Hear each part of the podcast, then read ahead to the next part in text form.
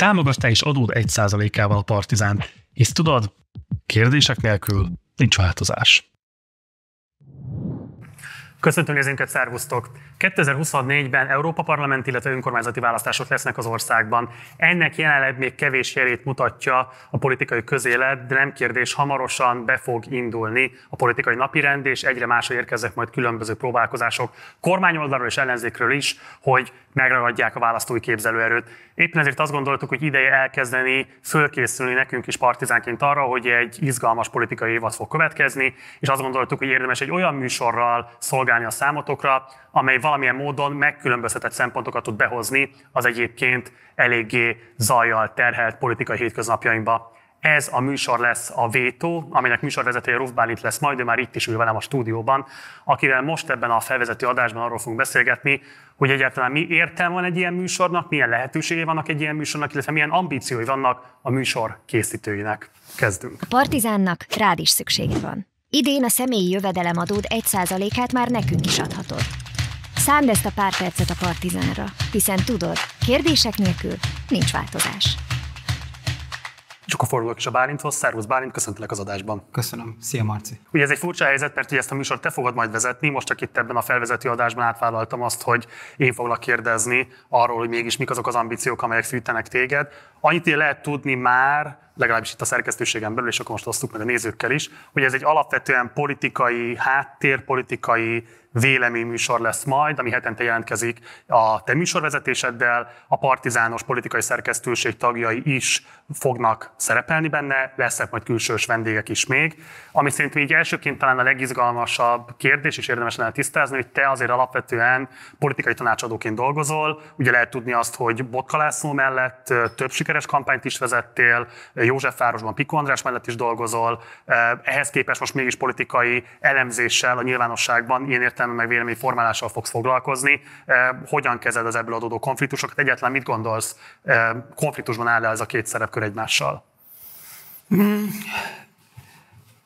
Szerintem ha egy normális országban, vagy normális világban élnénk, akkor én nem csinálnám ezt, hanem a saját szakmámat csinálnám, ami egy politikai tanácsadó, kampánytanácsadó lennék, de szerintem nem ebben egy normális világban ö, élünk.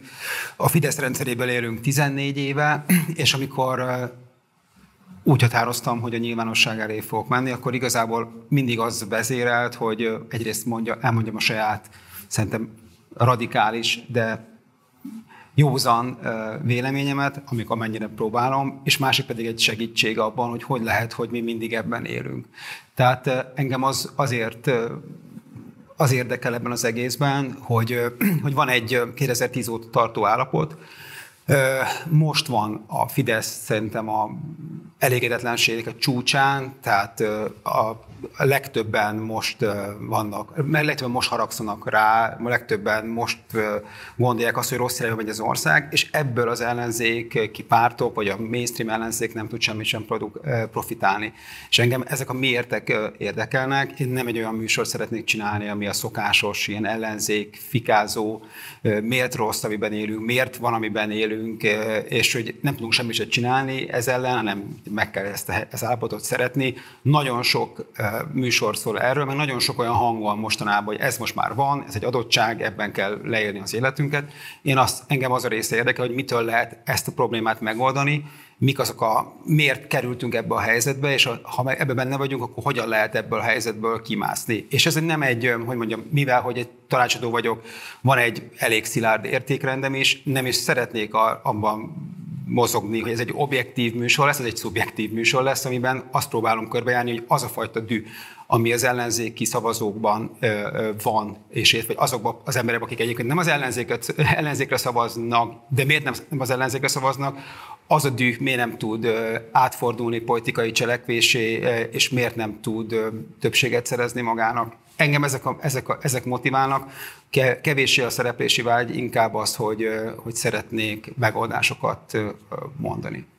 Kettős kérdés, ugye a műsor címje Vétó, ami szerintem önmagában nagyon beszédes, és a másik nagyon beszédes nem azt, hogy azért alapvetően az ilyen típusú műsorok a magyar nyilvánosságban, tehát abban újságírók szerepelnek. Rengeteg ilyet lehetne most mondani, nem is akarok egyet vagy kettőt kiemelni. Szóval, hogy miben fog eltérni igazából a te nézőpontod, mit fejez ki a vétó ebben az esetben?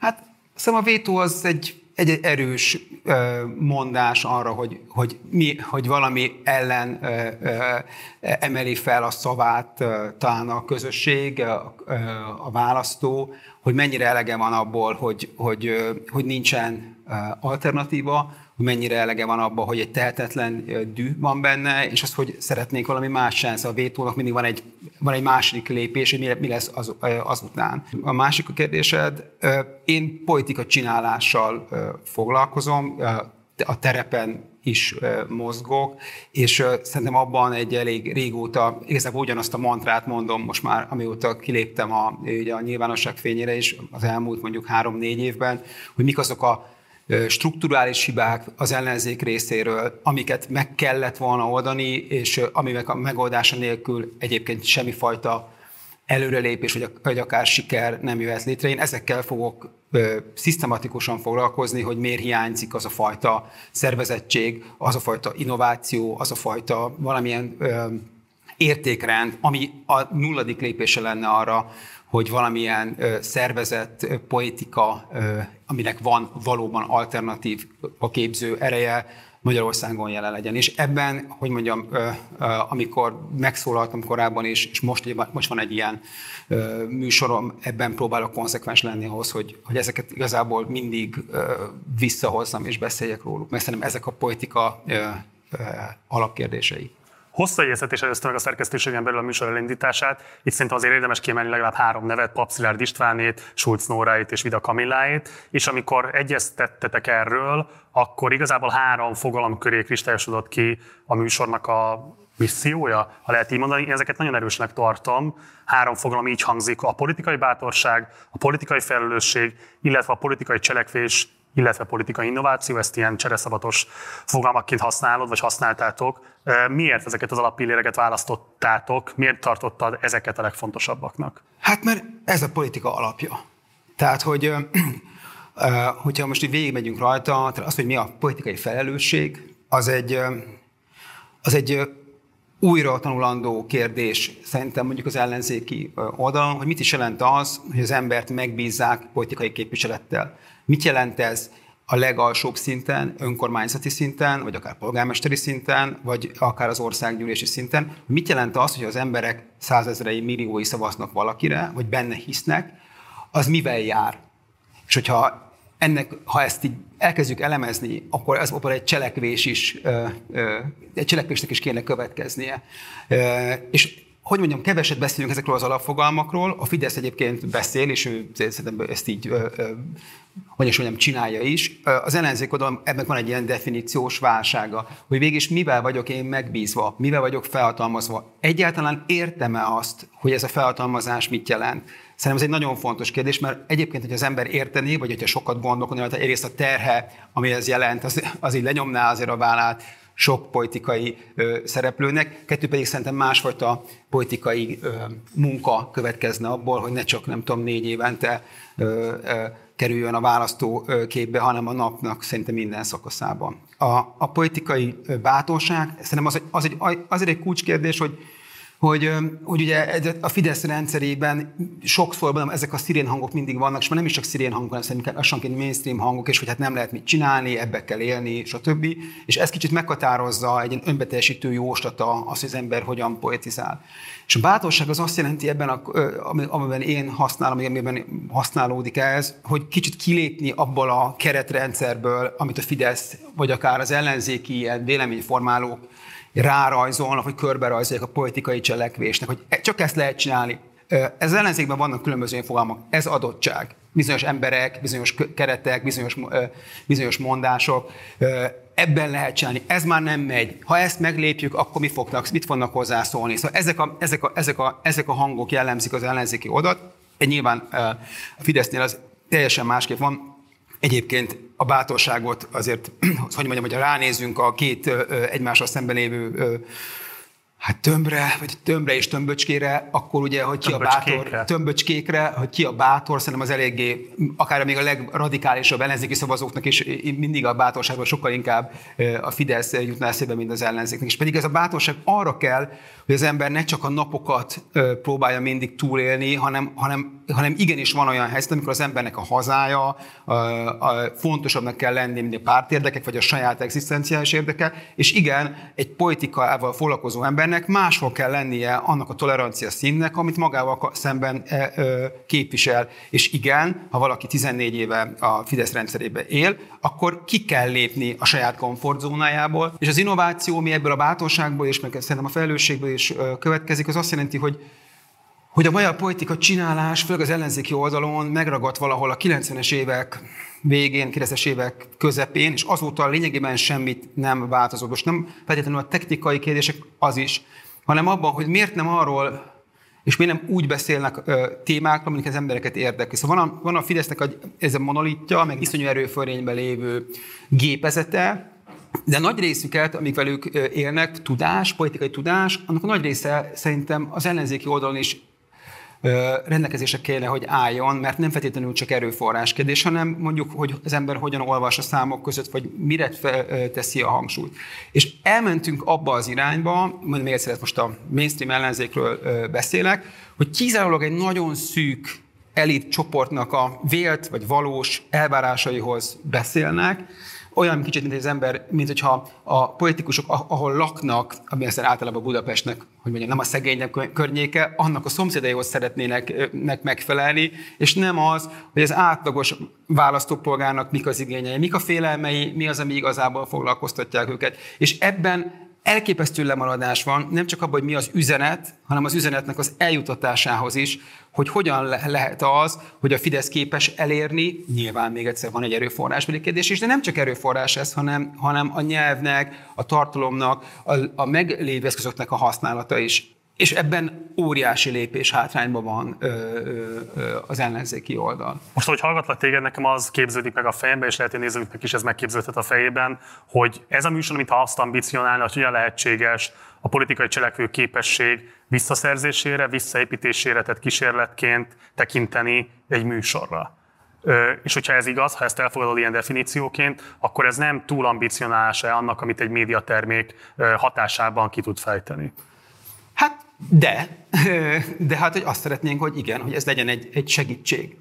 Tehát én abban gondolkodom, hogy, vagy abban gondolkodunk, hogy, hogy hogy amennyit meg tudunk tenni, és ezek persze ilyen pátoszos szövegek, de ezt nagyon komolyan, én nagyon komolyan gondolom, hogy bizonyos pátoszra szükség van politikai csinálásban. Teljesen elment ez, hogy az ember miért csinál valamit, miért van a politikában, attól függetlenül, hogy, hogy a saját megélhetését biztosítsa, mert szerintem ez nem egy cél. A cél az, hogy a hazádnak, nagy szavak, a hazádnak jobb legyen jobbat csináljál, akik megbíznak benned, akik felhatalmaznak, azoknak az életében jobb legyen. És nekem, vagy nekünk ez a médiumunk ebben, vagy nem ez is a médiumunk ebben, hogy segítsünk ebben a feladatban, hogy hogyan lehet jobb, jobb lenni, hogyan lehet jobbat adni, hogyan lehet egy olyan alternatívát képezni, vagy a képzésben segíteni, amiben az embereknek a mindennapjaik jobbak lesznek. Szerintem ezek a politika tényleg alapvető kérdései, és ezek még egyszer mondom, közhelyesnek tűnnek, meg naívnak, meg pátoszosnak, de szerintem igenis szükség van arra, hogy erről beszéljünk. Mert ugye azt látjuk, az elmúlt 14 évben mindenfajta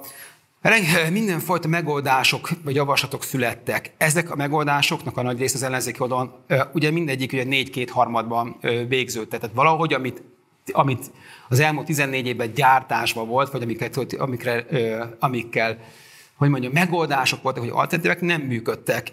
Én nem gondolom azt, hogy mi meg fogjuk váltani a világot, mert ugye ez egy kicsit tudom, ambiciózus lenne, de abban, hogy segítsünk, vagy abban, hogy, hogy egy kísérlet legyen abban, hogy, hogy egy kicsit más szemmel nézzük a világot, az egy, az egy szerintem egy reális cél. És akkor a politikai bátorság mesdjén tovább haladva, ugye Neked volt már egyszer egy műsorkísérleted a Partizán, erről nem tudhatnak a nézők, mert ez végül nem került adásba. Ugye Tóth Péterrel, aki szintén maga is kampányszakember, ex-kampány szakember, nem tudom pontosan a státuszát, de a lényeg az, hogy ő maga Kézoltánnak volt a 2015-ös többek között, többek között országgyűlési képviselőválasztásakor a kampányfőnöke, ugye az volt az a választás, ami végül egyébként megfordította a kétharmadot először és mindeddig utoljára ebben az országban. van. van történeti jelentőség ennek a választásnak, csak ezt akarom majd igazából hangsúlyozni. Szóval lett volna egy olyan műsor, amelyben ti ketten és én magam szerepeltünk volna, ezt 2020 elején kezdtük el, és akkor ez végül nem került gyártásba, és nem lett belőle állandó műsor.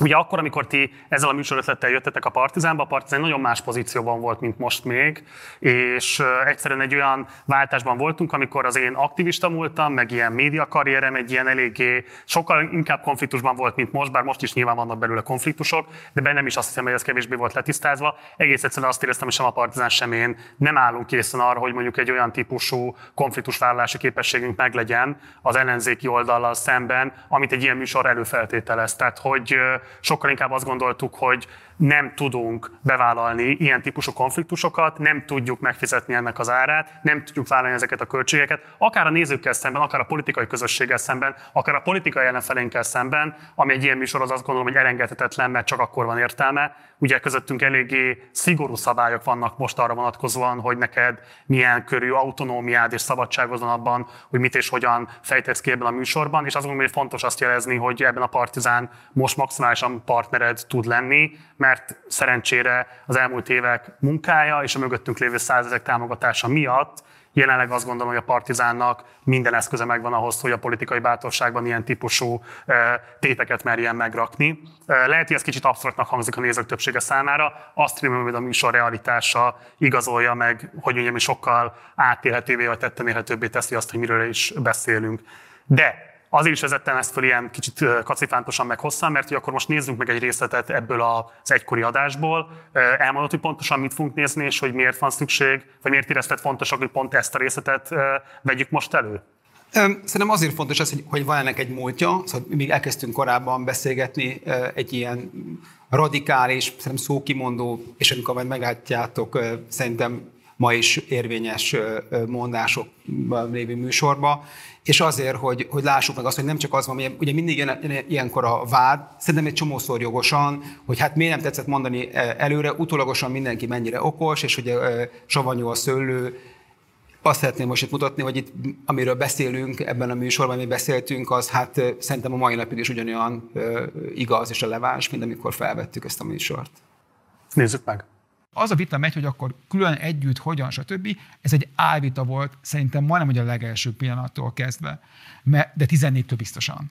Mert ugye teljesen láttuk azt, hogy a rendszer, amiben motorozunk, az megköveteli ezt, hogy így csináljuk. Hogy Igen, jöhetek, mindig fotok, mindenre van kutatás, meg mindenre lehet majd matematikai modellt csinálni, de hát a gyakorlat, amikor az ember ott van és látja a választópolgárt, és beszélget vele, aki nem ö, olvasgat különböző jelentéseket, ő csak azt szeretné, hogy szeretném, hogy leváltsuk a Fidesz, vagy szeretném, hogy maradjon a Fidesz. És, annak, és ezek e között nincsen igazából ö, ö, ö, harmadik válasz. Az előválasztásnak szerintem egy, a legnagyobb tétje az az, hogy azt végre eldöntsük, vagy eldöntessük a, a szavazókkal, hogy rendszerként tekintünk-e a 2010 előtti világra, és szeretnénk-e rendszerváltást a 2010 utáni világból.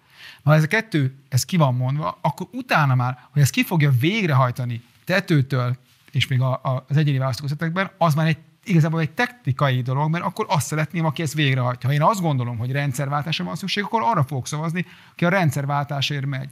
És abban egyáltalán nem vagyok biztos, hogyha most a hat pártnak az vezetőjét végigkérdeznéd, vagy akár a, a jelöltjeit, hogy ők ezt hogy gondolják, hogy ebben akarat egység van. Ugye ezt az előválasztás előtt rögzítettük, nem sokkal. Az az alapvető kérdésem hozzád, hogy ugye maga az ellenzéki előválasztás Szerintem annak a megítélése kapcsán két dolog alapvetően szokott összemosodni, és emiatt egy kicsit koszos ez az egész kérdések a megítélése, hogy ez most egy technikai jellegű innováció volt, vagy egy stratégiai jellegű innováció volt. És ez most nem egy ilyen szemantikai okfejtés, hanem szerintem nagyon fontos kérdés, hogy ebben volt-e stratégiai potenciál, vagy alapvetően csak egy technikai megoldásról volt szó, ami sok-sok kudarcos választás után az ellenzéknek a lehetőségében állt, hogy valamilyen módon elrendezze az egyéni körzetekben az erőviszonyokat. Szóval nehéz dologról beszélni, aminek a vége egy kudarc az előválasztás. Szóval az előválasztás, mint intézmény... Most meg, lehet az országgyűlési választás eredményei felül olvasni szerinted az előválasztás sikerességét? Ö, igen. Igen. Én azt, azt ö, gondolom, így most így visszamenőlegesen, és, és akkor meg előre hogy, hogy van, egy, volt egy, van, van és volt egy probléma az ellenzéki oldalon, amit a Fidesz nyilvánvalóan jogi keretekkel elősegít, egyébként nem csak olyan politikai keretekkel is tart, hogy egymással versengő kis ö, szereplők, vagy kicsit megnöveksző szereplők vannak, és hogyan döntsük el akkor, hogy akkor ezek a szereplők közül a Fideszes választási törvény szerint hogyan induljanak a, a, a pártok. Erre volt egyébként Karácsony Gergely által szorgalmazott, és ő által behozott innovációként az előválasztás, ami adott valamilyen fajta ilyen, hát egyfajta megoldási keretet erre, amit aztán persze a pártok az ilyen saját módjukon rendezve, de azért lebonyolítottak. Ami Bocs, nem ez a lényeg? Nem ez a probléma? Tehát, hogy az ellenzéki előválasztásban utólag pontosabban látszik, hogy egy-két eljárásrendi probléma mennyire meghatározta hát, az egésznek a létjogosultságát? Hát dehogy nem. Ugye van egy, van egy kérdés, hogy van egy előválasztás, de aztán azt olyan szinten kezdjük el kalapálni, hogy a végén aztán hát maximum egy-két helyen legyen belőle valódi verseny, olyan szereplőkkel, akik már akkor se érték volna el a parlamenti küszöböt, lett az egyik mondás, hogy mindenkinek kell lennie a frakció. Szóval volt egy csomó ilyen hát mondjam, ilyen magyar ellenzéki megoldás benne, de amire szeretnék mond beszélni, az az, hogy egyrészt az elmúlt 14 év, akkor csak, akkor csak 11-ben, hát szerintem nem volt olyan egybefüggő három hét, amikor a politikai nyilvánosságot az ellenzék 100%-osan vagy 80% fölött tudta birtokolni. Nem volt olyan időszak sem, amikor ha kimentél, és mondjuk a 30 vagy 35 év alattiakat megkérdezted, hogy van-e valamilyen remény arra, hogy valami változás lesz, akkor ők azt mondták volna, hogy igen. És nem volt egy olyan időszak, amikor tényleg valami fajta politikai aktivitás ö, ö, lett volna ilyen szintű, hogy nem csak, hogy pár ember lézeng egy tüntetésen, hanem hogy valami így megmozdul. Az előválasztást ez hozta hogy mi lett utána belőle, és akik nyerték az előválasztást, legfőképpen a miniszterelnök, hogy hogyan értette félre ennek az üzenetét, az egy másik kérdés. De attól még, hogy ott volt egy felfokozottság, ott volt egy remény, ott volt olyan, egy olyan bevonzása egy olyan közösségnek, akik soha korábban nem voltak bevonzva a magyar politikában, és aktívan részt vettek, az egy másik dolog. És én nem gondolom arról, hogy valami kudarcos lett, mert hogy a végeredmény az, hogy a, hogy a vezető, vagy akit megválasztotta a vezető, ugye miért, miért lett a vezető?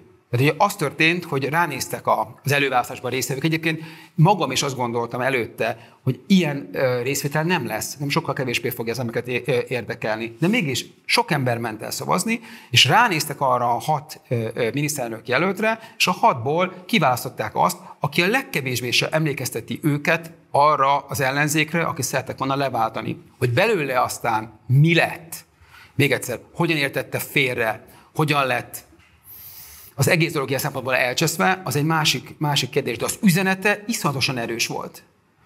És ez az üzenet szerintem most is van, a dű, az emberek ott vannak, a megértésük az, ami a mai napig is hiányzik. És amit ott mondtam ott, hogy, hogy a rendszer nem, rendszer nem rendszer. Ugye az ellenzéki választó, vagy az elégedetlen választó mindig előbbre van, mint, a, mint, a, mint az ellenzéki pártok. Már 17-16-ban is azt gondolta, hogy együtt kell indulniuk nem érdekelte őket, hogy hogyan kéne, de valahogy valamilyen módon együtt indulunk. És ez nem technikai kérdés ez, hanem inkább az, hogy amit mondtam ott, hogy rendszer vagy nem rendszer. Mert ha rendszerként gondolsz rá, mondjuk ha azt mondod, hogy a Fidesz rendszer egy rendszer, akkor teljesen mást igényel a politikai cselekvése. Teljesen más dolgok a fontosak. Akkor nem az a fontos, hogy a másikat a napi ö, ö, ö, hírversenyben legyőz, vagy, vagy valahogy megszivasd, vagy elszipkáz tőle a külső bizottsági tagjait, hanem az, hogy közösen megteremteni azt a lehetőséget, hogy a rendszerrel szemben fellépjél.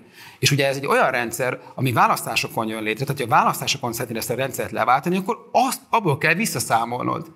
És ebből a szempontból, a ide a szempontjából az előválasztás nem volt rossz. És még egyszer, a két, tehát hogy a, a, a Fidesz, vagy a Fidesz politika csinálói megijedtek az előválasztástól, pontosan két napig vagy három napig. Mert hogyha az a lendület lett volna, és azt csinálta volna Márkizaj Péter, meg a győztes jelöltek, amit, hogy mondjam, kellett volna, akkor ebből sokkal többet lehetett volna kihozni. Ha nem az történt volna, hogy, hogy Márkizaj Péter egy, oda megy az asztalhoz, ahol vágyott, és leül melléjük, és elkezdenek a technikai kérdésekről beszélni, hogy kinek még lesz frakciója, hanem elkezd politizálni, és megérti azt a választási üzenetet, hogy az emberek azt szeretnék, hogy igen, akkor most ezt csináld másképp. Na ez a felhatalmazás, bocsánat, aminek, amit, amit szerintem Márkizai Péter nem, nem értett meg. Nem értette meg azt, hogy nem azt szeretnék tőle hallani, hogy ő miért gondolja azt, hogy a Fidesz igazából jó példások ellopjanak benne, azok az emberek, akik kínálnak az esőbe 18 éves fiatalokként, nem ezt akarták, hanem nagyon komoly, strukturális, mély változást. Ha már a lelkesedési kifulladása fölmerült itt az ellenzéki előválasztás utáni időszak kapcsán, akkor szerintem beszélhetnénk arról is, mert hogy most még mi is a műsornak az ilyen globálisabb kérdését kellene elrendeznünk a nézők fejében. Szóval, hogy azt gondolom, hogy azért az ellenzéki közösség fásultságát azért valószínűleg az is erősíti, nem azt mondom, hogy azt határozza meg, de mindenképpen erősíti a különböző beszélőfejek túlfeszített lényeglátása, cinizmusa, adott esetben kéretlen prókátorkodása, jutalmazása, büntetése különböző ellenzéki szereplőknek. Tehát egyszerűen van egy olyan túlhabzott nyilvánosság, amiben ez a műsor is nagy kérdés, hogy egyébként ehhez mit fog tudni hozzátenni, mitől fog ez különbözni attól, amit egyébként már eleve lehet látni a úgynevezett piac piacon, szóval hogy az kérdés mind nagyon szimplán arról szól, hogy egy ilyen környezetben miért kellene szerinted a nézőknek bizalmat szavazni egy újabb műsornak? Hát szerintem bizalmat ki kell érdemelni, és azon fogunk, azon fogunk dolgozni, hogy, hogy alternatívákat mutassunk, hogy alternatívát mutassunk. És szerintem az egy nagy különbség. Tehát, hogy én nem akarok, hogy mondjam, nem akarok beállni a fikázó ö, ö, sorba, hanem azt szeretném meglátni, hogy azt szeretném megmutatni, és felfogni magam is, hogy miért nem működik. Mondok egy példát. Itt van az elmúlt mondjuk három év, és ilyen nem nagyon történt az elmúlt 13 évben, hogy van egy ilyen gazdasági teljesítmény, egy ilyen tényleg lassan hiperinfláció, egy elképesztő élelmiszer álnövekedés, és ebből képtelen volt az ellenzék egy fikacit is profitálni, holott egy tankönyvi helyzetben, hát valahognak azért fel kellett volna jönnie. Vajon miért van ez? Rosszul fókuszálnak? Rosszul, üzenet, rosszul üzennek, nem beszélnek egy, együtt. És azt látszik, most lassan kijövünk ebből az inflációs kérdésből, vajon miért nem változott meg a politikai helyzet? Engem ez érdekel, és szeretnék, nem azt mondom, hogy jaj, de hülyék vagytok, mert ezt ugye mindenki tudja mondani, hanem azt, hogy vajon mi, mi, a, mi hogy lehetett volna ezt másképp csinálni. És, és hogy mondjam, ilyen tágra nyílt szemekkel nézem ezt, hogy még az ellenzéki választóknál is a Fidesznek a narratívája, hogy ez egy a brüsszeli elhibázott szankciók meg a háborús infláció átmegy, mert egyszerűen nincsen az, az ellenzéki választóknak, vagy akár az egész magyar társadalomnak olyan gondolat mankó kínálva, amivel az ember fel tudja azt fogni, hogy nem azért van az Európában a legvezetőbb infláció, mert az elhibázott szankciók, hanem azért, mert a gazdaságpolitika rossz. De ehhez velük kell, velük kell kommunikálni. És amiről beszéltél, hogy ez a úgynevezett piac, hát ez egy, ugye egy vélemény buborék, ami így rá van rakva Igen. az ellenzéki szavazók bizonyos részére. Egy szűk nyilvánosság még szűkebb játéktelen. És ott patkodnak a hangok, és egymásnak beszélnek, és, és utána, és mindenki, hogy mondjam, milyen, hát nem mindenki, de, de sokan boldogan és ön, önelégülten mennek az, hogy ezt is megcsináltam. Ezt nyilván, nyilvánvalóan elkerülni. E, nyilván ezt szeretném elkerülni, és ehhez szerintem az a egyik út az, hogy, hogy, hogy próbálok radikális lenni, és én azt szeretném inkább, tehát én nem azt szeretném megfejteni, hogy az átlag választópolgár Bácskiskum 3-ban mit, mit, mi, mi foglalkoztatja, mivel lehet őt elérni. És kevésbé érdekel az, hogy ez mennyire tetszik mondjuk a, nem tudom, a budai uri közönségnek. Ez egy fontos kérdés, tehát akkor te most ezt a politikát művelő, a politikát működtető közegnek szánod ezt a műsort, vagy azt mondod, hogy a politikát követő, azzal nem hivatásszerűen foglalkozó, de ilyen szempontból a saját közegében véleményformáló, adott esetben, eh, hogy mondjam én, a többi műsor által egy alapvető reménytelenségre kondicionált néző közönséget szeretnél valamilyen módon ebből az apátiából kimozdítani? Persze. Persze, a második. Akkor viszont az előző referenciaközekhez kapcsolódva szerintem van egy fontos kérdés, amit szeretném, hogyha szintén adresszálnánk. Ugye ezeknek az ilyen különböző elemző műsoroknak egy ilyen sajátosság, hogy általában egykori politikusok nagy számban vannak jelen ezekben a műsorokban, vagy politikában hivatásszerűen élő emberek, akiknek a jelenléte sokszor alapvetően hát tényleg nehezen mutat túl az ellenzéknek a reflexzerű fikázásán. Még hogyha egyébként adott esetben ezt jelentős tudással, adott esetben viccesen, szórakoztatóan is teszik, láthatóan azért ez is erősíti az apátiát, és mindenképpen egy nagyon toxikus attitűdöt a politizálással általánosságban véve szemben. Úgyhogy a nagy kérdés az, hogy te mint Botkalászó egykori vagy jelenlegi, bocsánat, kampánytanácsadója, fontos politikai szövetségese, és hát egy miniszterelnök jelölti kampánynak is a kampányfőnöke, amely aztán végül hát azért is halt el, mert az akkori ellenzéki pártok, hát finoman szólva sem voltak ebben szövetségesek, hogy Botkalászó végül aztán ténylegesen Orbán Viktor kihívó legyen.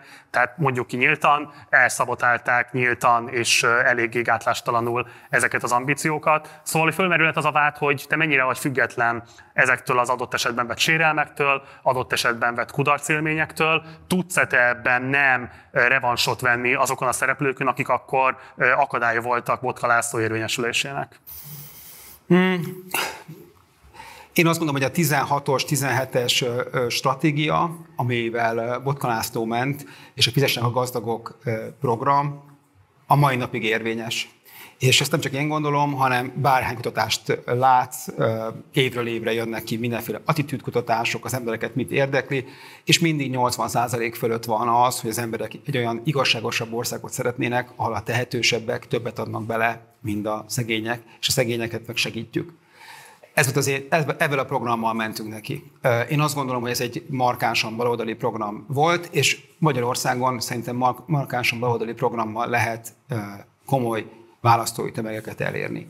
Akkor, amikor, ezt, amikor ebben mentünk, és igen, abban részt vettem abban a kampányban, sőt, igazából a kampányötletet, és mi vittük, én meg a, tehát egy csapatként vittük, akkor még, hogy mondjam, kevésbé értettem, hogy mi az a közeg, amiben kerül, kerülünk, vagy kerültünk, de most már ezt adottságnak gondolom, hogy létre van egy olyan politikai közege az ellenzéknek, akik hát ellenérdekeltek a status quo-nak a fenn megadóztatásában, illetve ellenérdekeltek voltak akkor, hogy valami komoly változás legyen. Én, hogy mondjam, személyesen Személyesen, mint Rufbáint nem haragszom senkire. Adottságként kezelem, hogy ilyen a magyar politikai, vagy ellenzéki politikai elit.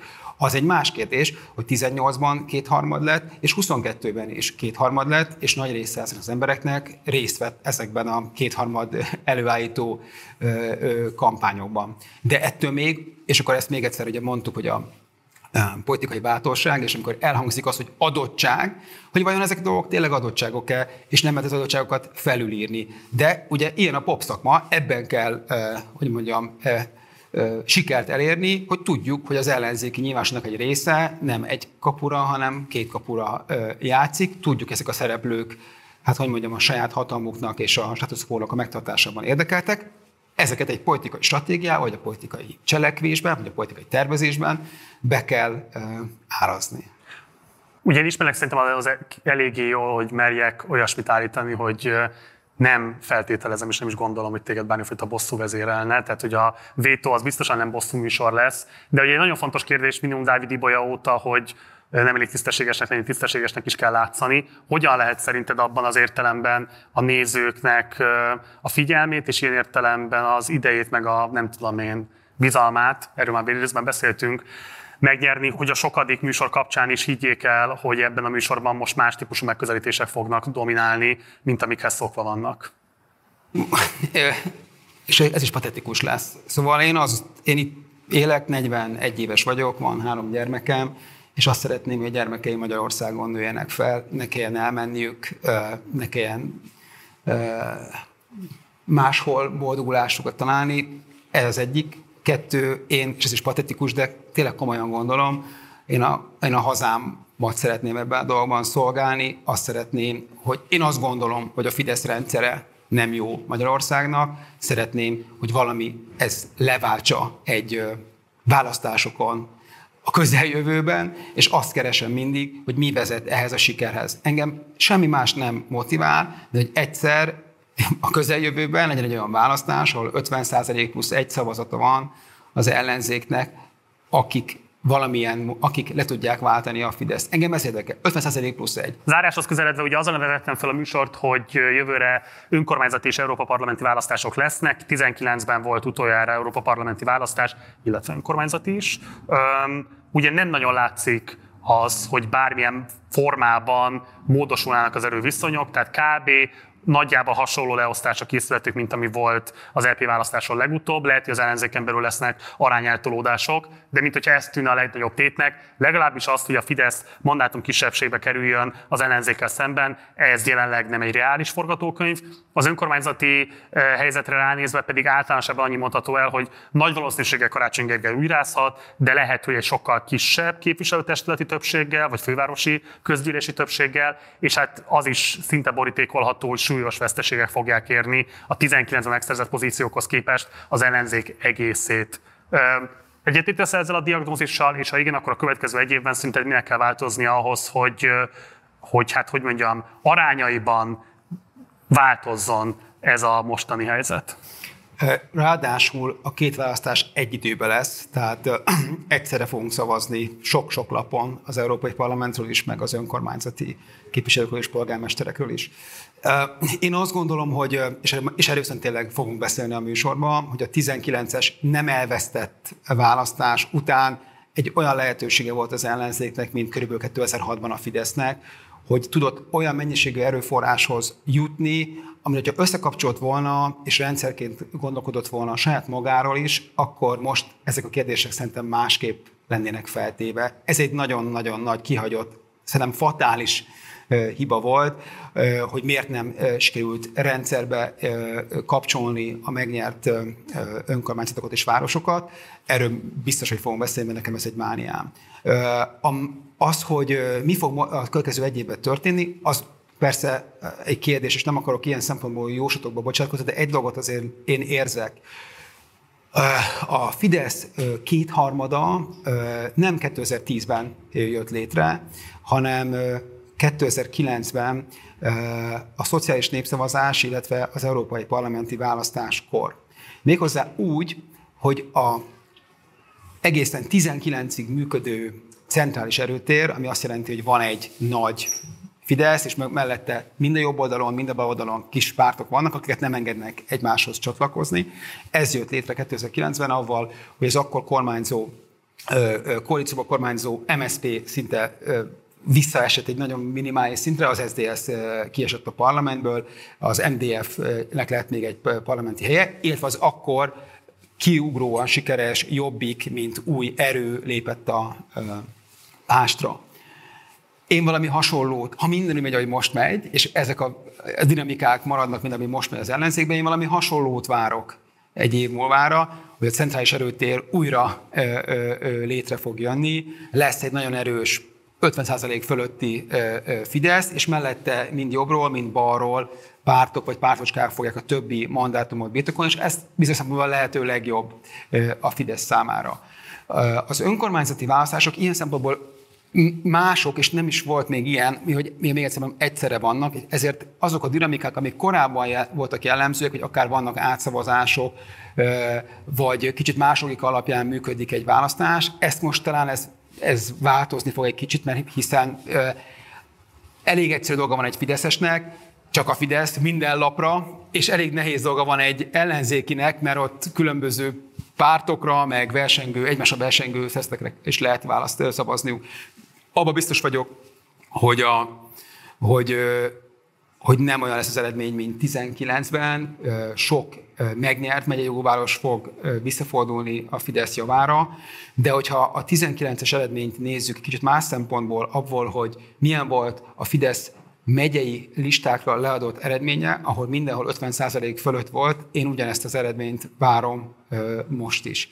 Tehát, hogy a, hiába gondoljuk, és gondolták sokan, hogy 19-es választás az egy fordulópont ö, ö, volt, picit lehetett ö, ö, volna, aki nem használ az ígyszerek miatt, aztán nem lett, de az országot néztük akkor is, akkor egy olyan masszív Fidesz többség volt már akkor is, ami, ami hát kicsit előre mutatta a, a 22-es eredményeket. Jó, hát lássuk meg, hogy akkor milyen tanácsokkal, javaslatokkal, vagy egyáltalán gondolatfelvetésekkel lehet ezen bármit is változtatni, aztán majd egy év múlva visszatérünk arra, és mi is megnézhetjük, hogy a műsor milyen um, fölvetésekkel élt, és azok egyébként milyen módon um, rezonáltak az ellenzéki nyilvánosságban. Bálint, nagyon köszönöm hogy csatlakozol a Partizánhoz ennek a műsornak a keretében. Ez egy szerintem nagyon fontos és nagy ambíciójú műsor. Remélem, hogy be fogja váltani azokat az ígéreteket és reményeket, amelyeket te magad is, meg mi magunk is hozzáfűzünk. Nagyon sok sikert kívánok hozzá. Köszönöm a lehetőséget. Nektek pedig akkor azt kívánom, hogy legyetek nézője a Vétónak. Május 26-ától startol el a műsor. Minden héten pénteken lehet majd látni, este 6 órától itt a Partizán YouTube csatornáján. Ahhoz, hogy ne maradjatok le a legújabb epizódokról, úgy a Vétó, mint a többi programunk vonatkozásában, ahhoz mindenképpen iratkozzatok fel a csatornára, ha még nem tettétek volna meg. Ennek az adásnak pedig mindenképpen segítsetek a terjesztésében olyan formában, hogy egyrészt lájkoljátok, hogyha tetszett a tartalom, másrészt meg ha bármilyen kérdésetek vagy észrevételetek van az elhangzottakkal kapcsolatban, akkor ezt megteszitek a komment szekcióban. Amúgy meg kérlek benneteket, hogy járjatok hozzá a Partizán finanszírozásához a leírásban található lehetőségeken keresztül, hogy ilyen és további műsorokat is tudjunk készíteni. Választási év következik, amelyben minden egyes forintra szükségünk lesz ahhoz, hogy minél több helyen ott legyünk, és minél színvonalasabb műsorokkal segítsük a ti tájékozódásotokat. Munkatársai nevében köszönöm szépen a megtisztelő figyelmeteket, én Gulyás Márton voltam, hamarosan találkozunk, addig is ciao. Támogass te is adód 1%-ával a Partizánt, és tudod, kérdések nélkül nincs változás.